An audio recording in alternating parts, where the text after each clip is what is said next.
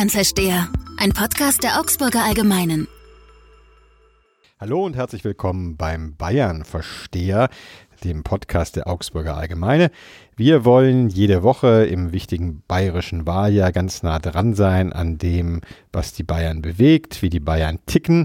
Und da ist natürlich ein Thema, das die Bayern gerade extrem umtreibt, das Kreuz und der manche nennen es Kreuzzug des bayerischen Ministerpräsidenten Markus Söder, der den Rest der Republik äh, wirklich bewegt.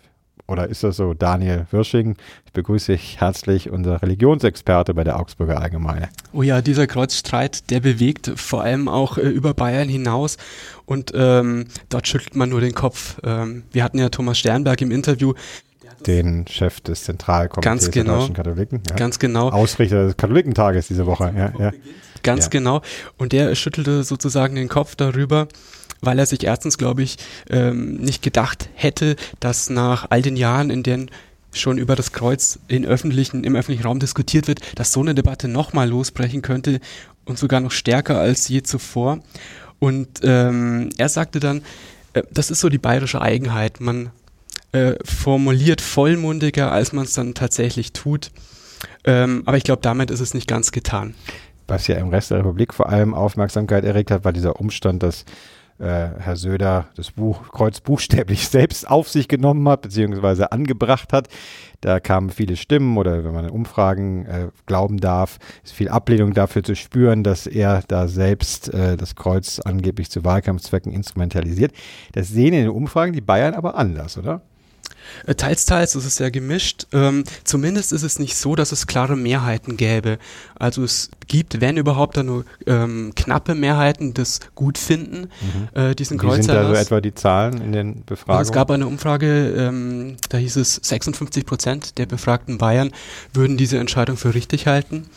Äh, aber ich glaube, 38 Prozent würden sie ablehnen. Mhm. Da sieht man schon, wie gespalten äh, das Land auch in dieser Frage ist ist es denn so, dass äh, es da auch ein gewisses Stadt-Land-Gefälle gibt, dass zum Beispiel in den größeren Städten die Leute eher sagen, das war nicht so eine tolle Aktion oder auf dem Land äh, dann doch die, die Freude darüber, dass das Kreuz wieder ins Zentrum gerückt wird, größer ist? Ganz sicher ist das so, äh, weil einfach in ländlicheren Regionen, auch gerade in unserem Verbreitungsgebiet, ähm, ich denke da nur ans Allgäu, dass der katholische und auch evangelische Glaube viel äh, fester verankert ist im Alltag der Menschen. Und dann kommt noch was Zweites dazu ähm, die können es gar nicht so recht glauben, was jetzt eigentlich jetzt Gegenstand der Aufregung sein soll, weil auch in Ämtern, auch ähm, in Gerichten, in Schulen hängen ja Kreuze. Also die sagen, was ist eigentlich neu hier? Ja? ja, genau, was ist eigentlich neu hier?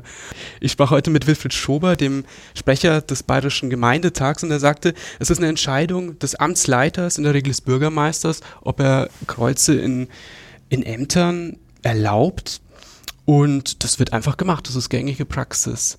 Das hat jetzt mit Söders Erlass jetzt nichts zu tun, weil der bezieht sich natürlich auf staatliche Einrichtungen, aber de facto ist es so, Kreuze sind allgegenwärtig.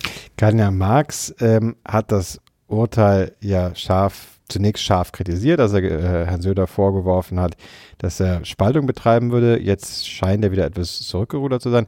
Ist das ein bisschen auch ein persönlicher Streit zwischen den beiden Männern? Äh, geraten die zum ersten Mal aneinander oder war da vorher schon mal was? Ja, ich habe äh, letztes Jahr mit Kardinal Marx über die Ehe für alle geredet, auch ein sehr äh, umstrittenes Thema.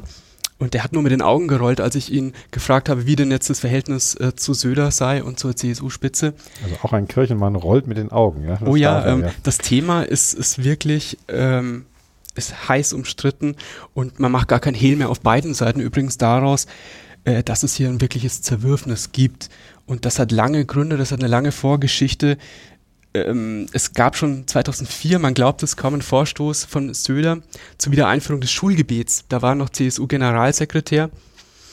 Und auch damals wurde schon so argumentiert, ja, der Söder, der macht hier mit dem Islam bzw. der Abgrenzung zum Islam Politik, der instrumentalisiert das und das sei einfach nicht in Ordnung. Wie sieht es denn mit dem persönlichen Glauben von Markus Söder eigentlich aus? Ist er selbst ein Mann, der seinen Glauben offen zelebriert? Das tut er. Er er ist auch in Kirchen unterwegs und er spricht da sehr, sehr offen über seinen Glauben, der ihn sehr prägen würde und auch geprägt hat und der ihm auch Kraft gibt, auch in seinen Ämtern, als Finanzminister zum Beispiel oder jetzt auch als Ministerpräsident. Söder ist Protestant. Er war Mitglied der Landessynode der evangelischen Kirche. Das ist das Gemeinde, das Kirchenparlament. Und das hat auch ähm, wirklich mitzuentscheiden in der evangelischen Kirche. Aber auch, äh, sagen wir es mal so, die Mitglieder der evangelischen Kirche waren nicht immer so mit einverstanden mit dem, was er so gesagt hat.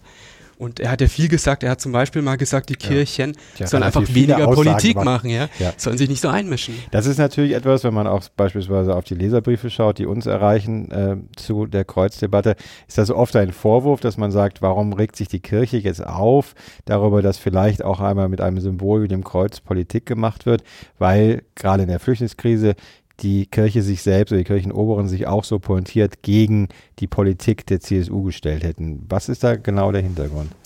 Es geht ja um was ganz Grundsätzliches und deswegen reagieren auch die Kirchenvertreter so verschnupft. Ähm, sie wollen einfach nicht, dass ihre, ihr Glauben, ihre Religion instrumentalisiert wird für eine Politik, die sie selbst nie vertreten würden und auch nicht vertreten können. Ähm, sie argumentieren jetzt natürlich nicht als Lobbyisten für die Kirche, sondern in erster Linie natürlich als Vertreter ähm, einer Religion, die natürlich das, die frohe Botschaft, das Evangelium eben zu verkünden hat. Und das widerspricht einfach aus Sicht der Kirchenvertreter dem, was die aktuelle Politik in Bayern und auch auf Bundesebene ist. Ist denn der Vorwurf berechtigt, äh, der dagegen jetzt erhoben wird, dass von Unterstützern beispielsweise der Politik von Herrn Söder, die sagen, naja, die Kirche ist ja selbst so politisch geworden, dass sie sich dagegen nicht verwehren kann. Also ist, würd, würdest du sagen, dass sie bei wichtigen Fragen wie der Flüchtlingskrise wirklich so pointiert politisch geworden ist, wie es früher vielleicht nicht der Fall war? Ja, die Kirche ist in der Tat politischer geworden. Sie mischt sich viel stärker als in den vergangenen Jahren in die Tagespolitik ein. Und das hat damit zu tun, dass sie sich sozusagen in ihren, in ihren Kern, in ihren Kernüberzeugungen auch angegriffen fühlen. Und da ist die Flüchtlingspolitik einfach so ein Thema, das die Kirche auch wieder politisiert hat. Vorher war die Kirche ja oft, ähm, hatte mit Missbrauch ähm, Skandalen zu kämpfen, stand da in schlechtem Bild. Und jetzt kam mal wieder ein Thema, das muss man auch sagen, wo sie sich auch wieder positiv öffentlich ähm, in Szene setzen konnte. Weil sie den Grundwert beispielsweise Solidarität oder der Hilfe gegenüber den Schwächsten verliest sieht durch die Ganz äh, genau, weil Kritik sie natürlich, weil sie Nächstenliebe predigt äh, in der Kirche. Und man kann natürlich nicht Nächstenliebe predigen und dann möglicherweise ähm, für Ankerzentren sein oder Leute nach Afghanistan in Kriegsgebiet abschieben. Wie sehr wird denn auf dem Katholikentag, den du angesprochen hast, der ja wirklich immer das große Ereignis eigentlich des katholischen Glaubens äh, ist, dieses Jahr in Münster stattfindet, wie sehr wird da die Kreuzdebatte und Herr Söder eine Rolle spielen? Es kann sein, dass sie eine Rolle spielt, aber ich habe so das Gefühl, die Debatte ebbt langsam ab. Äh, es gab auch schon Signale, sowohl von Söder als auch von Kardinal Marx, dass man sich wieder annähert. Äh, es wäre auch schön, wenn man da noch weiter zusammenkäme. Man trifft sich ja auch, also hochrangige Politiker treffen sich ja jetzt auch mit Kirchenvertretern in Münster. Man ist also nicht nur ständig im Kontakt, sondern jetzt auch ganz persönlich und geballt an mehreren Tagen in Kontakt.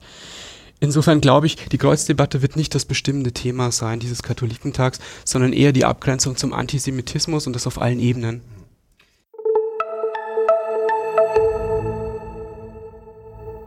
Wir wollen ja in jedem Bayern-Versteher auch auf die Daten schauen, die wir jede Woche mit dem äh, Meinungsinstitut CIVE äh, auswerten. Da geht es vor allem darum, wie die Bayern eigentlich auch so über ihre politische Führung denken, in dem Fall natürlich über den Ministerpräsidenten. Im Studio ist hier unser Datenexperte Axel Hechelmann.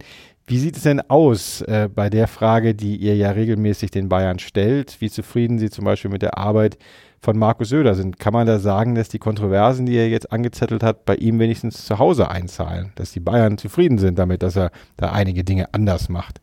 Das ist schwer zu sagen. Also was man sagen kann, ist, dass ähm, die Bayern in der Frage sehr gespalten sind. Ähm, eine leichte Mehrheit ist wirklich zufrieden mit seiner Arbeit. Das sind etwa 38 Prozent.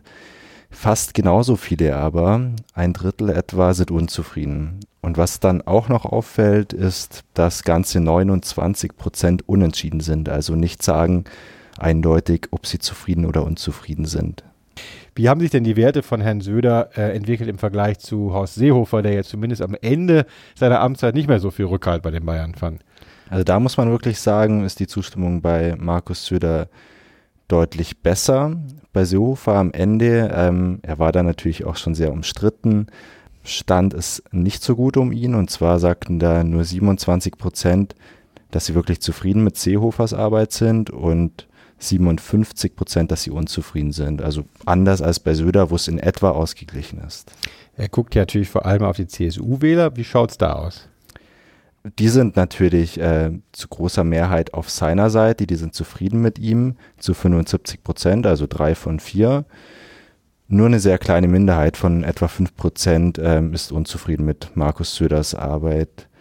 Und was dann vielleicht auch noch interessant ist, wenn man auf die anderen Parteien schaut, dass die Anhänger der eher links stehenden Parteien oder etwas weiter links stehenden Parteien, SPD, Grüne und Linke, mehrheitlich unzufrieden sind mit Söder. Das kann ja nicht wirklich überraschen. Nee, das überrascht eigentlich nicht.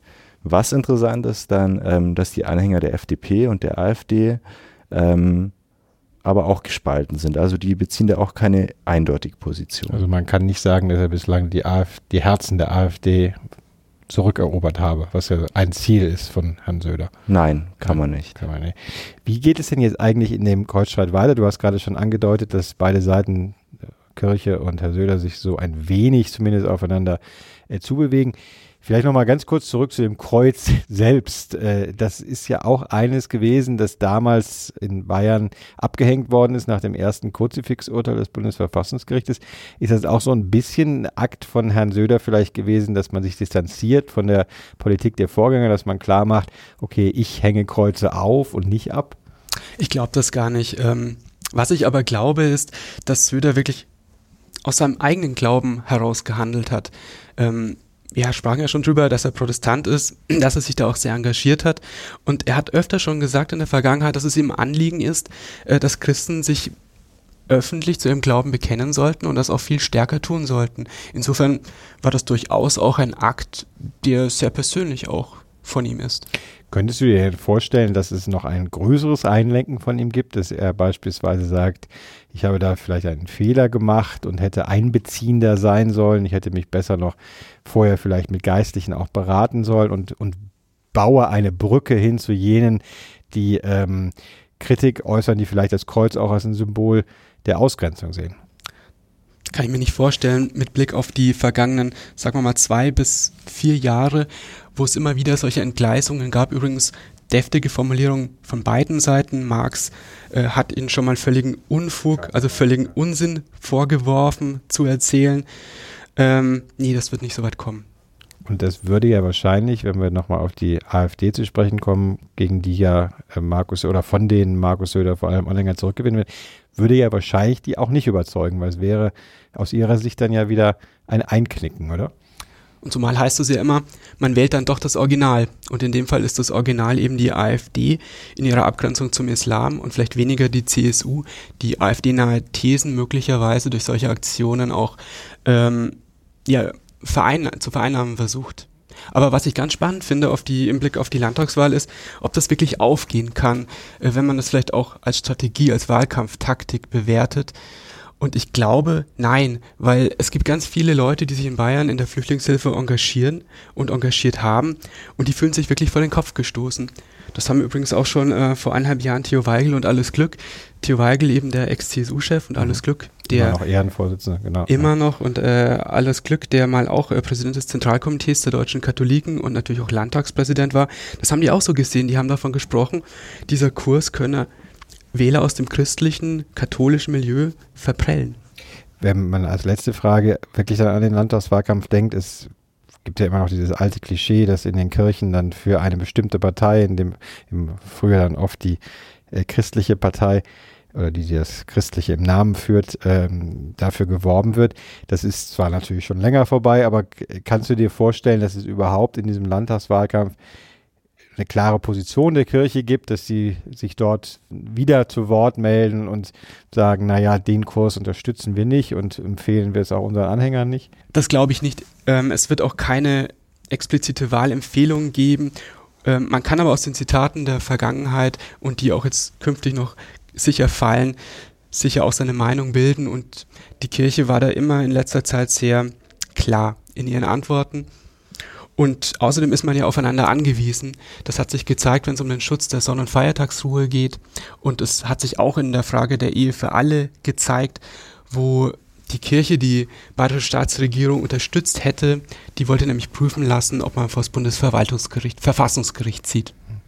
Also ein Thema, was die Bayern wirklich bewegt, eins, wo unser Bayern-Versteher wirklich mal seinem Anspruch gerecht werden kann, weil es natürlich wirklich eine ganz andere Wahrnehmung hier gibt als äh, im, im, Rest der Republik.